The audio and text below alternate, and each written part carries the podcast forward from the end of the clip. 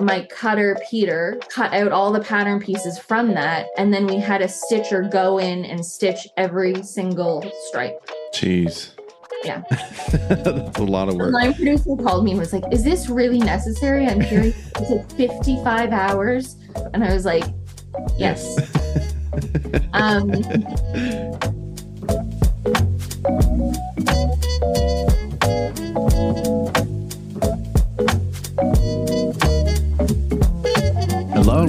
to the Art of Costume Blogcast. I am your host, Spencer Williams. Hey, costume nerds. Thank you so much for joining me.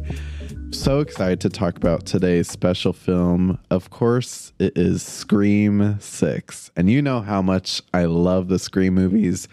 I've been watching them forever. They're probably my favorite horror movies. They're just perfect. I'm a Gale Weathers fanboy for life. That lime green suit in the 90s changed my life for the better. And maybe I didn't know it back then, but it definitely changed my life. Let's start off with a summary. Four survivors of the Ghostface murders leave Woodsboro behind for a fresh start in New York City. However, they soon find themselves in the fight for their lives when a new killer embarks on a bloody rampage, and that is Scream 6. As always, let's dive behind the wardrobe. We have directors Tyler Gillett and Matt Bettinelli. And then I would love to introduce my friend, costume designer Avery Plewes. You would know her for her work on Ready or Not, The Craft Legacy, and 8 Bit Christmas. So now I have some good news and I have some bad news. The good news is Avery is going to be joining me right after the break to talk all about Scream 6. And I love this movie. There's so much to get into. First, I love any movie that takes place during Halloween. Just so many fun costumes. And then, of course, I love diving behind the history of Ghostface, The Mask, all the archival costumes that we're going to get into. That's right. Avery had to recreate all of the costumes you see in this film. And then, of course, we have to talk about Gail Weller. So we're going to get into that. Bad news. Uh, Daniel's gonna murder me. Sorry, Daniel. Uh, the bad news is this interview was pre-recorded just not too long ago, a few hours ago, and we had some technology issues. It's not Avery's fault; it was my fault because I'm dumb and I had some of the wrong buttons pressed. So I am currently on Daniel's hit list. Sorry, Daniel. Uh, so you will hear a little bit of echo in the interview coming from my side. All I ask is that you forgive me. I guess, uh, you know, it happens. I'm sorry, okay? But it's Scream 6, so you're going to fall in love with Avery's explanation of the costumes, the process. You won't even realize that your host of now almost, what, two years now, still can't figure out how to use technology sometimes. I'm sorry. With that being said, let's take a quick break. And when we come back, we will be joined by costume designer Avery Plewes.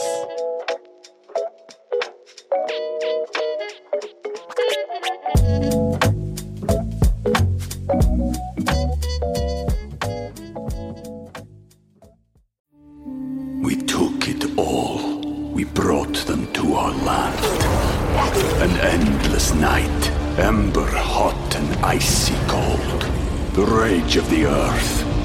We made this curse. Carved it in the blood on our backs. We did not see.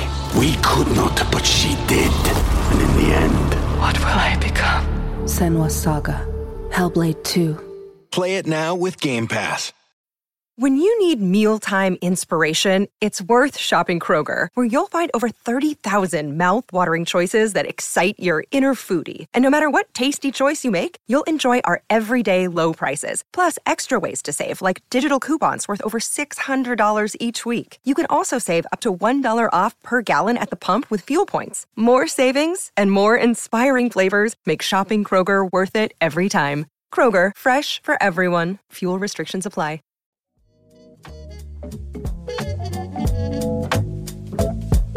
I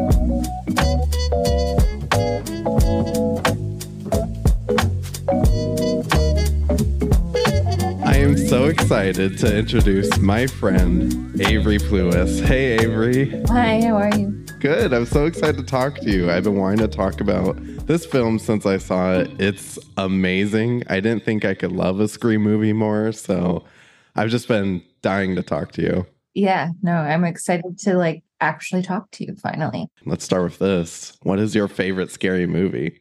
The Shining, I think. The Shining. Yeah. I it's funny, I didn't like horror until I started working in film. I get startled really easily. Like Uh-huh. doing Scream in Montreal, I made the mistake of telling my crew that very early on. And the amount of jump scares I I personally did with my crew dressed up in ghosts because we had like millions of them because of the subway sequence. Right. So people would just jump out of nowhere at me in a full ghost face costume all the time. But I literally That's mean. jump. Yeah, I will jump like four feet in the air. So I like I remember seeing the Scream previews as a kid and just like running upstairs to my room because I was so. I think it's like kind of ironic that I've designed one now. Even in my house, like my husband will walk around a corner and I'll be like, "Oh my god!" and he's like, "I live here." but yeah. well, let's dive into Scream. So, obviously, Scream is such a huge, well loved franchise. Take me back to the moment where you realized you were going to be designing the costumes for this next installment. Imagine it must have been very exciting, but also very scary, as we just talked about. Yeah, I was actually in Los Angeles. My husband was working down there and I was taking time off after a long project I had done and Radio Silence called me. I did Ready or Not with them and hmm they were like we're going to Montreal, like would you consider doing Scream? And I was like yeah, like 100 like I just love those guys so much. I would do anything for them and so I was like yeah, for sure. Um and I think it actually wasn't I, when I got to Montreal and I realized like it's a huge franchise movie, it like definitely hit me. But I think it actually wasn't until the ghost face fitting that I was like, holy shit, this, Yeah. this is a, this is a big deal. Um, and just like seeing the costume and the all of it come together, that was like probably the the moment. And also the when they told me they wanted to do um the new mask, that was also like, okay, here we yeah. Well, let's just dive right into it then, I guess. Yeah, right. uh, so this film had a lot of qualities to it that were unique compared to the others. It took place in New York City. You know, one of the few times we see them outside of Woodsboro. It takes place during Halloween. It's during the fall, so there's a lot for you have to think about, and also there's a little bit of a legacy to it. So, how did you prepare for this project?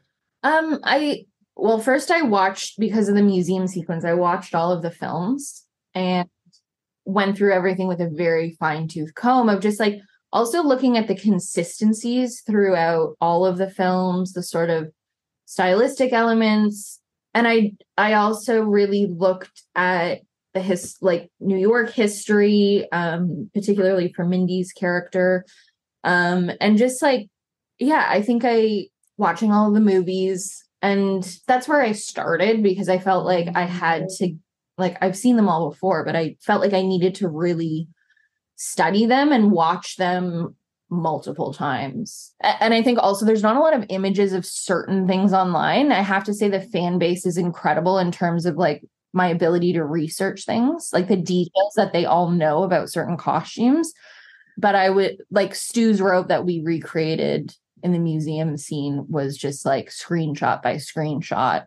I have pictures of my assistant sitting because there's certain, I think there's certain, I don't know which one, but there's a couple that you can't get screenshots of online. And so she literally would sit with like a giant black piece of fabric over her head, over a computer screen, and take pictures with her cell phone. So yeah, it we started with you know the franchise and kind of went from there.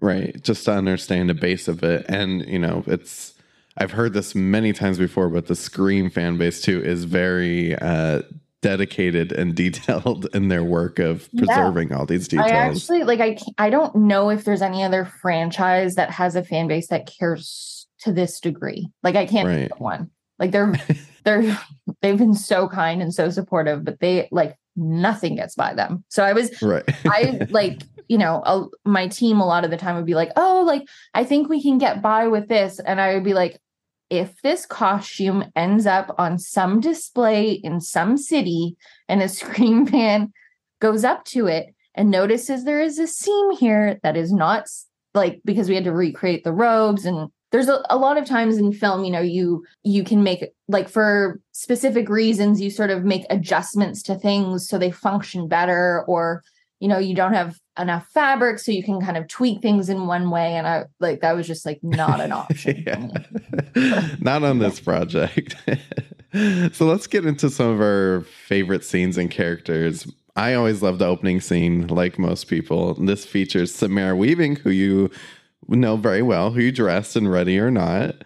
Um, she plays Laura Crane. I loved her look because it still felt very New York, but also you could tell that definitely you did your research and you understood the legacy of Scream because to me, this felt very Tatum, Rose McGowan's character from the original Scream. So, how did this scene come together?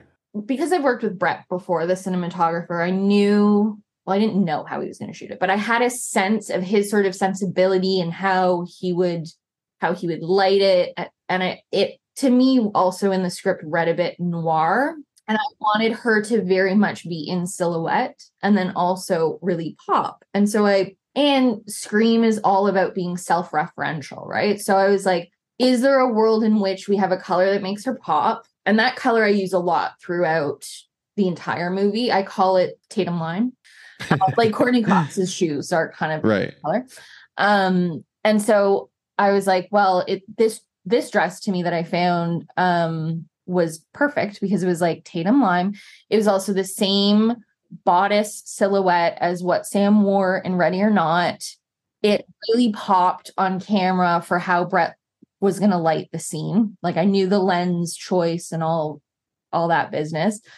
And then it also just it felt very much like an opening look. And then she had she has silver shoes which are like also kind of like a nod to the chrome ghost face. That was kind of how it came. And then she's wearing like I don't know if anyone would notice this, but she's wearing little like pearl drop earrings, and in Ready or Not, she wears pearl earrings. So it was just like a little what also is super cool, I love the sister duo of Sam and Tara. They are both badasses. And when it comes to their looks, they felt very within their personalities, but also to me, very functional in case, I don't know, maybe they get stabbed or murdered. Right? yeah. so talk about their looks. I really love the jackets. Oh, thank you. Yeah. Um, it was really important to me. I, like in a way, I almost approached Scream like you would taking over the the second or third season of a TV show, in that like mm. you already have these characters and these legacy characters that are established.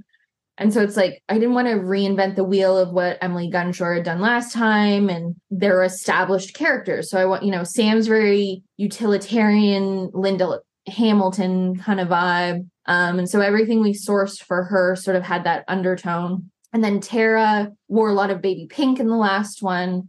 And so I wanted to sort of carry that through. And Jenna really liked the baby pink and thought it felt very Tara. And, you know, something that I really consider a lot as a responsibility for myself as a costume designer is like how we portray women in certain roles. And Tara's this very, very strong character. And I find often you go to this very hardened look for someone who's a strong character and i love the softness of tara of how she dresses and it's like it it conveys the sort of complexity of of women that you can be soft and tough like it's not i find often when you read certain scripts it's like she was strong and she looked like so i i, I really liked how with tara she still felt kind of soft and vulnerable but she's hard at the same time so that was sort of what I wanted to carry through for Tara. And then Sam, the bomber, I actually had, I have one that I got, you know, at the end of a random show that we never used. And it was, it's all like disformed and kind of messed up. It's an alpha bomber. And it ha- it does this like curve in the back that's like really great.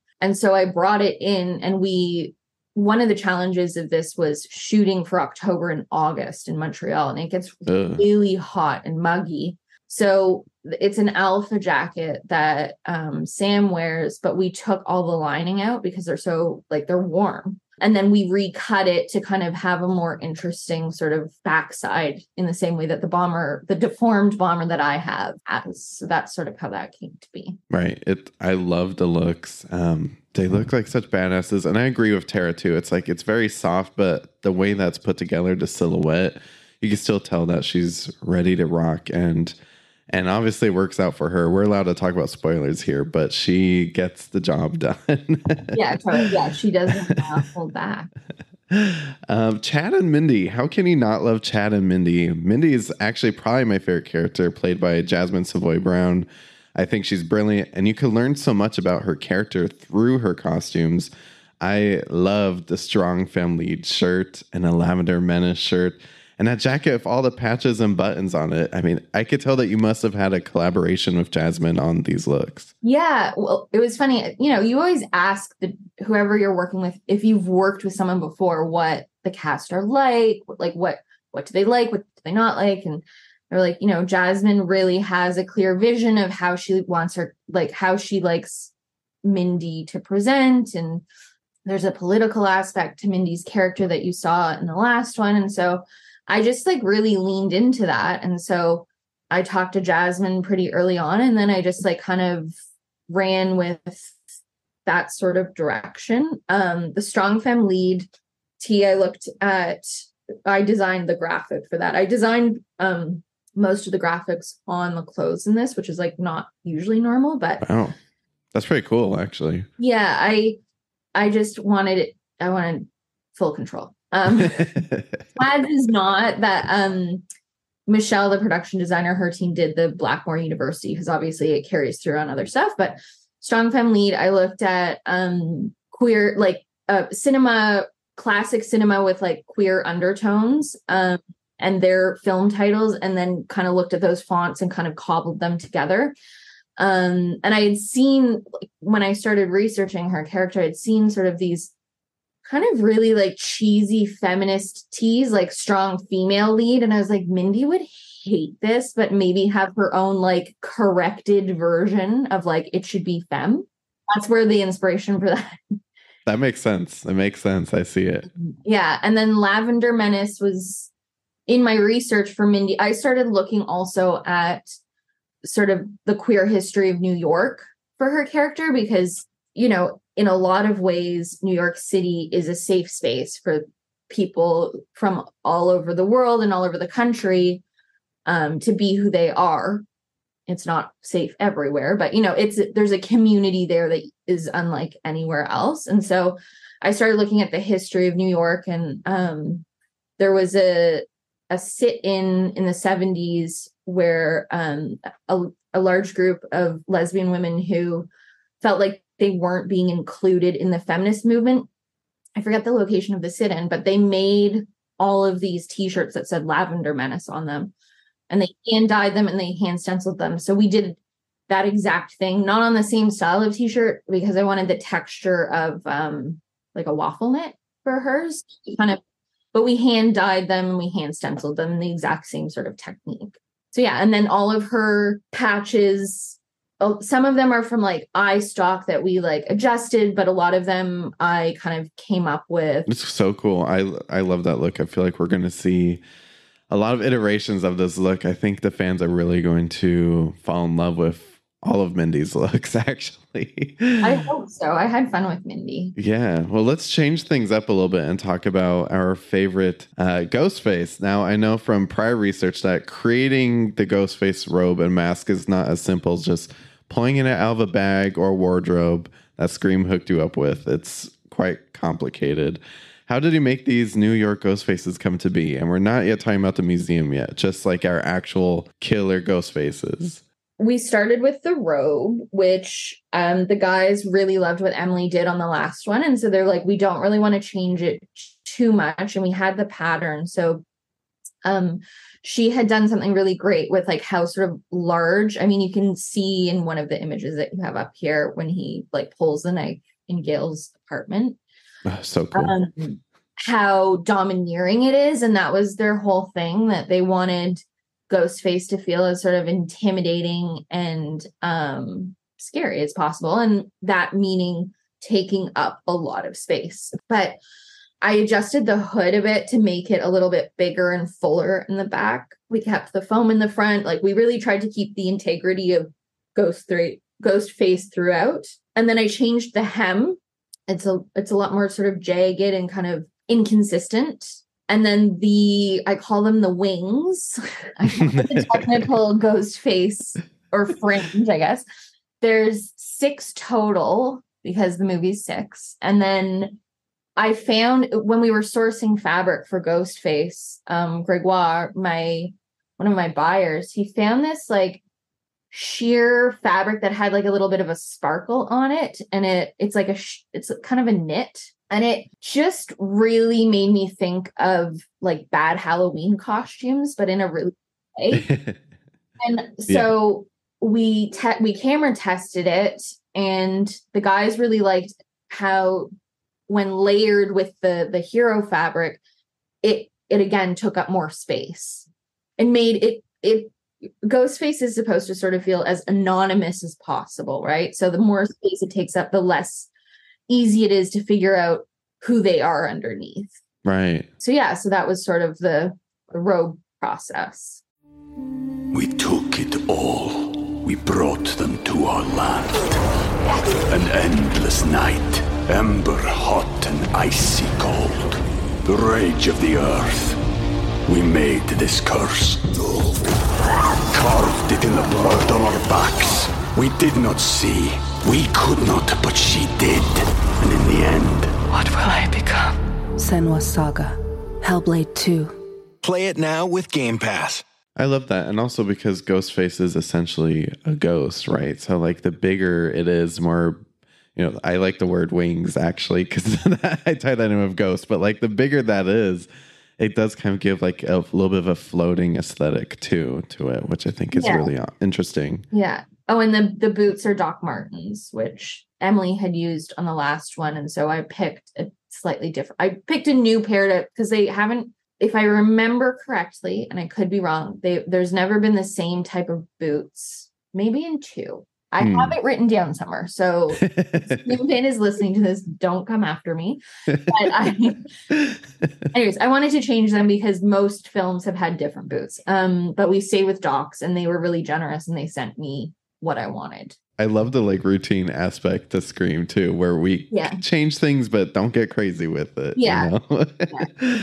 um, when I saw the museum with all the legacy costumes and props, I wanted to stand up and start applauding, but I was in like a professional screening, so I was trying to keep it together. Yeah. Um, then I come to find out that a lot of the pieces I'm looking at inside this room actually had to be recreated by you and your team, which I just it's still I'm trying to wrap my brain around it. I mean, we're talking about the Ghostface robes, Stu's robe, Tatum's look, Steve's Letterman jacket, Nancy Loomis's suit, the Billy Loomis shirt with blood, which I'm sure never matches up the right way. so how how did this happen? Um yeah, that was, that was scary. Um, I had an assistant named Miriam who her whole job was the museum clothes and she worked really wow. closely with Michelle and Michelle's team um but sh- yeah this was another area where I was like we can't get this wrong Mm-mm. this is scary yeah. this is, yeah Stu's robe I was I was insufferable about it like I was just annoying myself about it um, it, what we ended up doing was okay, first of all, I took a million screenshots and started tracing on my computer and my iPad, like from what I could tell what the pattern was.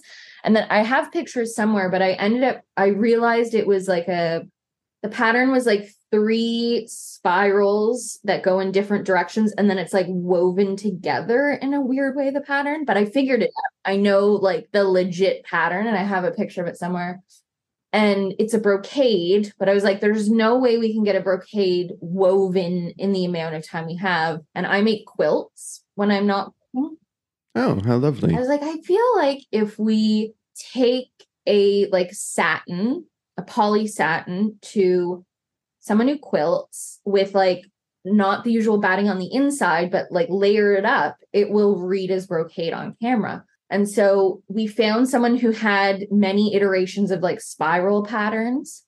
And so we had him tested on the fabric all these different ways. And it was very, very close. The only part that was off is there's these little sort of lines that connect, like, or I guess stripes, like three stripes that go in different directions. And so what we had him do is quilt it all in that pattern. And then my cutter, Peter, cut out all the pattern pieces from that. And then we had a stitcher go in and stitch every single stripe. Jeez. Yeah. That's a lot my of work. My producer called me and was like, Is this really necessary? I'm curious. It took 55 hours to sew each stripe. And I was like, Yes. Yes. Um, it is very necessary. Your name is on the IMDb. People are going to find Also, you. so- Stu's robe, which also by the from what I understand, it was a random grip owned it. It wasn't even a planned piece. So it's like not like anyone has the like I think it's vintage is really what I Right.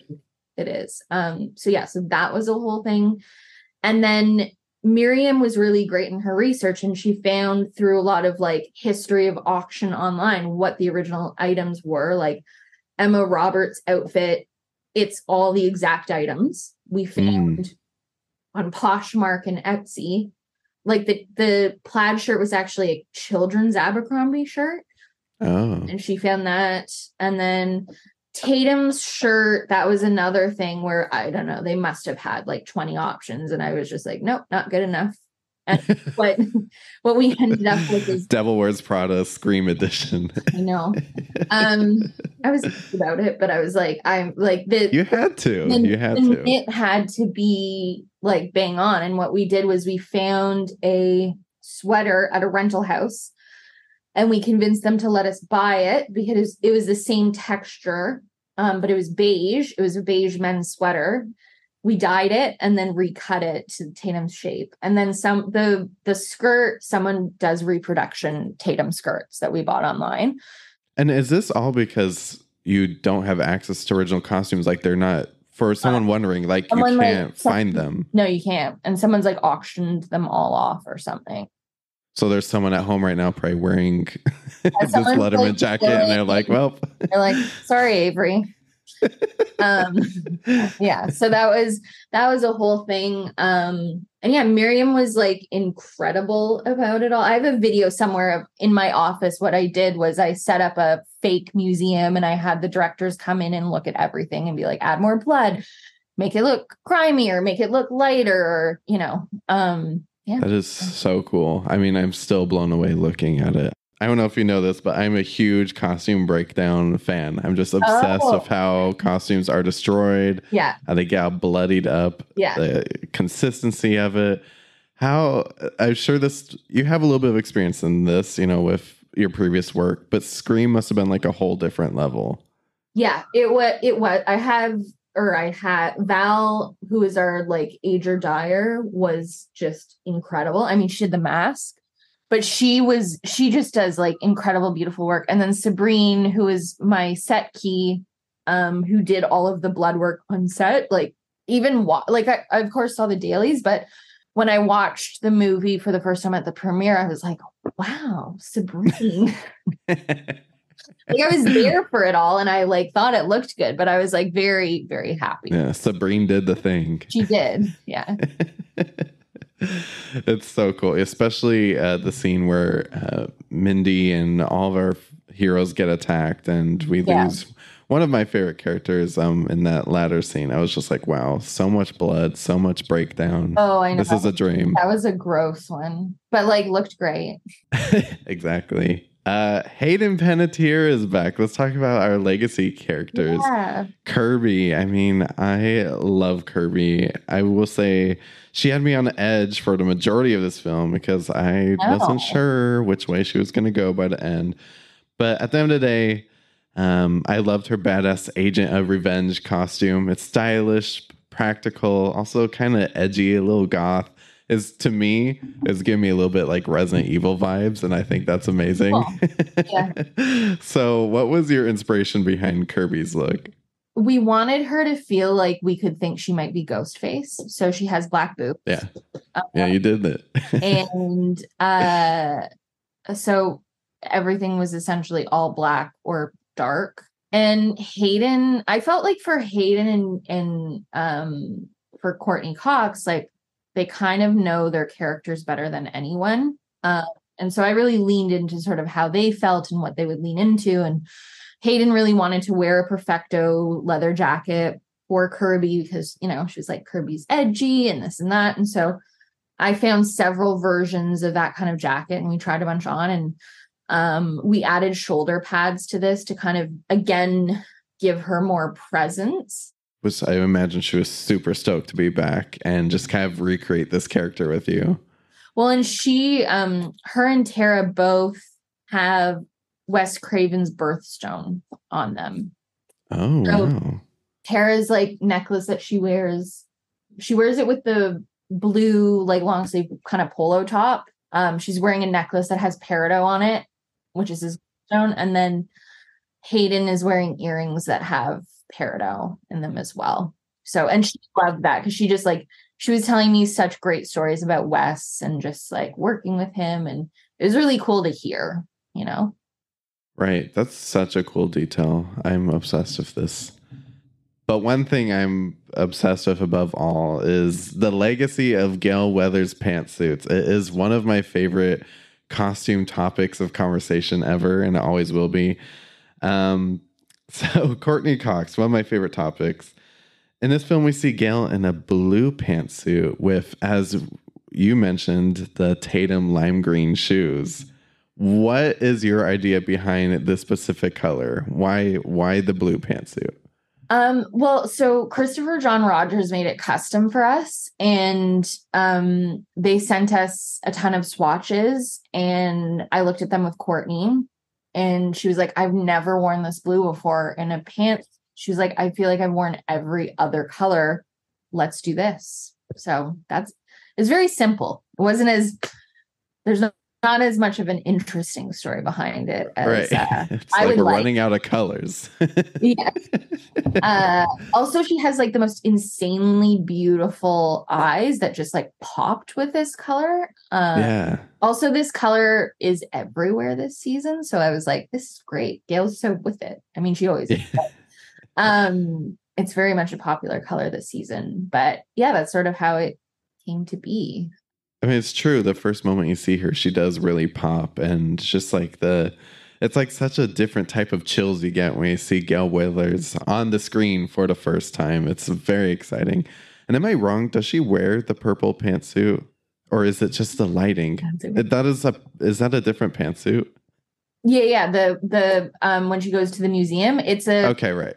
it, she's actually she's actually wearing jeans um because our sort of thing our idea was when she shows up to um the apartment after a certain character dies and Tara and Sam are like really again we wanted it to be like oh she looks like she's reporting and then the lower half she's actually off duty that was sort of idea behind it. So she's wearing jeans. Um and she's yeah, she's wearing like flare jeans, which I like loved for Gale Weathers. Um and then the top the jacket is Victoria Beckham and the uh kind of shell underneath is Dolce and Gabbana. And then she has this like bright orange bra on underneath.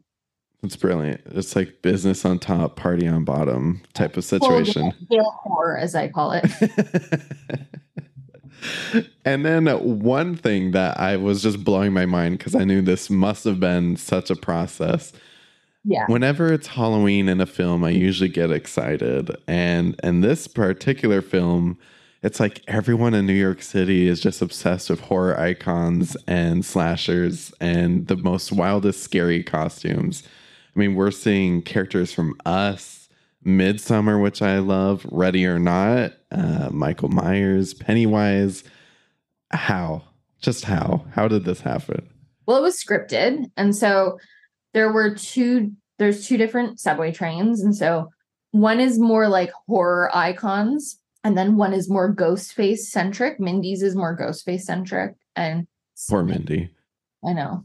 Poor Mindy. so we called it Sam's car, Mindy's car. And then I I think they go it's between two and four stops. And so I planned it basically, okay, dial it backward. So start from the beginning. We in the script, there were certain horror characters. So I was like, okay, I know I need XYZ. And then there was, you know, we have Ghostface. So I need this many Ghostface characters. And then it was, you know, Radio Silence really wanted to honor Wes. That's like their whole thing in general. And so, and I felt the same way. It's like we're doing horror icons. We obviously have to include Wes's legacy. And so it was, Of course. what characters from what movies do we want? So we did our Wes list. And then it was just like, what's your favorite horror films? Like what what ones do you want to honor? Which and also like, you know, um Kirby and Mindy talk about their favorite horror films. You know, there's Shaun of the Dead on Mindy's Subway because they were talking about it, but Kirby watches Shaun of the Dead in four. So that's like Oh my gosh. Yeah. I didn't even see that one. I have to go back and Yeah. how did I miss the Shaun of the Dead?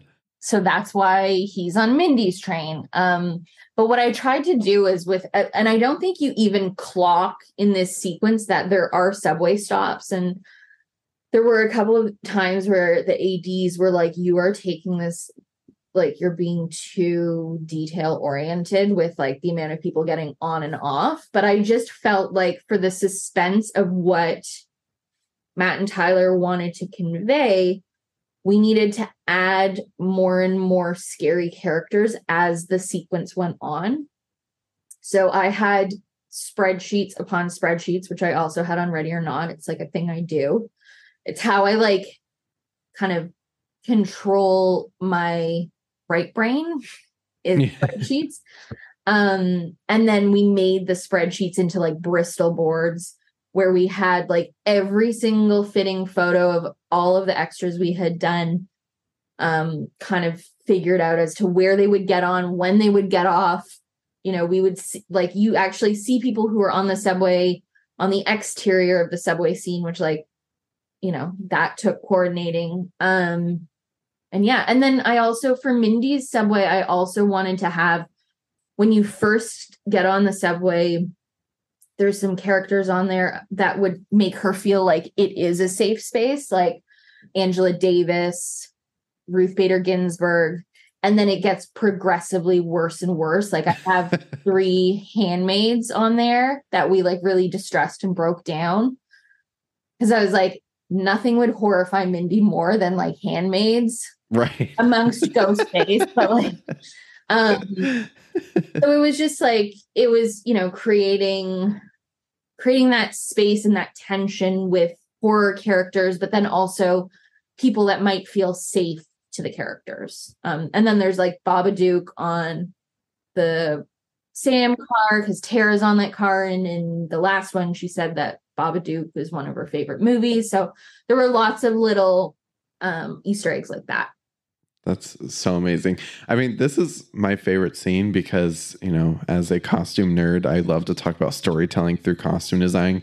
And I really think this is such like the epic scene because it feels so claustrophobic. You have all these horror characters closing in, but at the same time, you know, they're Halloween costumes and they represent the legacy of all these films and their favorite scary movies and it's also a tribute to Wes at the same time and a tribute to you and your work on Ready or Not at the same time. So it's just like yeah, this is the scene for me. It is so cool and it just shows how powerful costume design and costume designers are in this industry.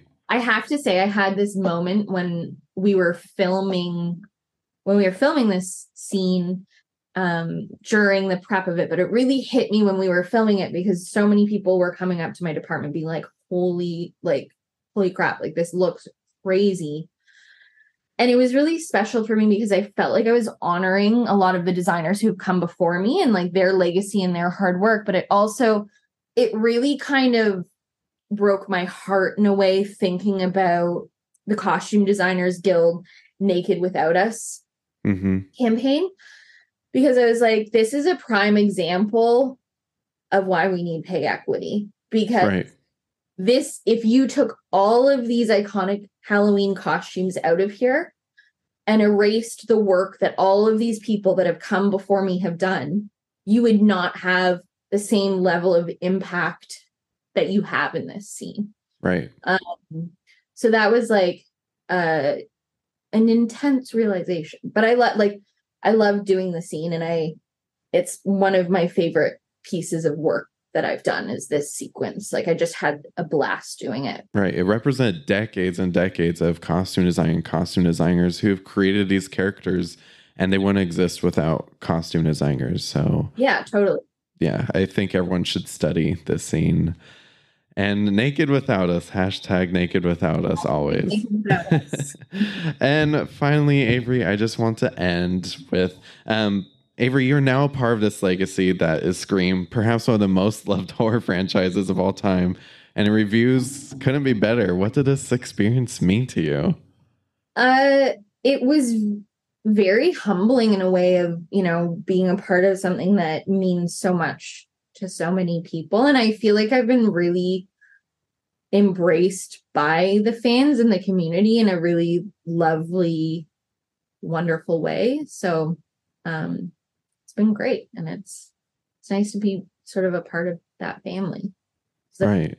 a bunch of very lovely, wonderful people who care deeply. And I and I understand, you know, it's it's a brilliant franchise.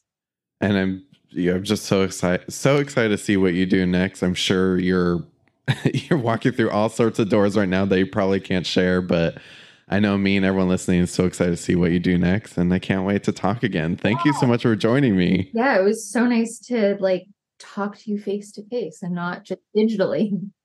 yeah, everyone listening, I literally was basically texting Avery during the movie. and I'm like, okay, I gotta go, but I'm gonna text you in an hour. Yeah.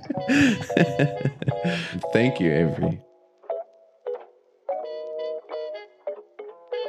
The Art of Costume blogcast is hosted and produced by Elizabeth Joy Glass and Spencer Williams. Our audio engineering and editing is done by Dan White. Follow us on Instagram at The Art of Costume Pod or visit the artofcostumeblogcast.com for all blogcast updates. If you want to support the show, go to theartofcostume.com slash podstore. For more costume reviews, deep dives, and interviews, head over to theartofcostume.com, a blog dedicated to highlighting the best in costume design.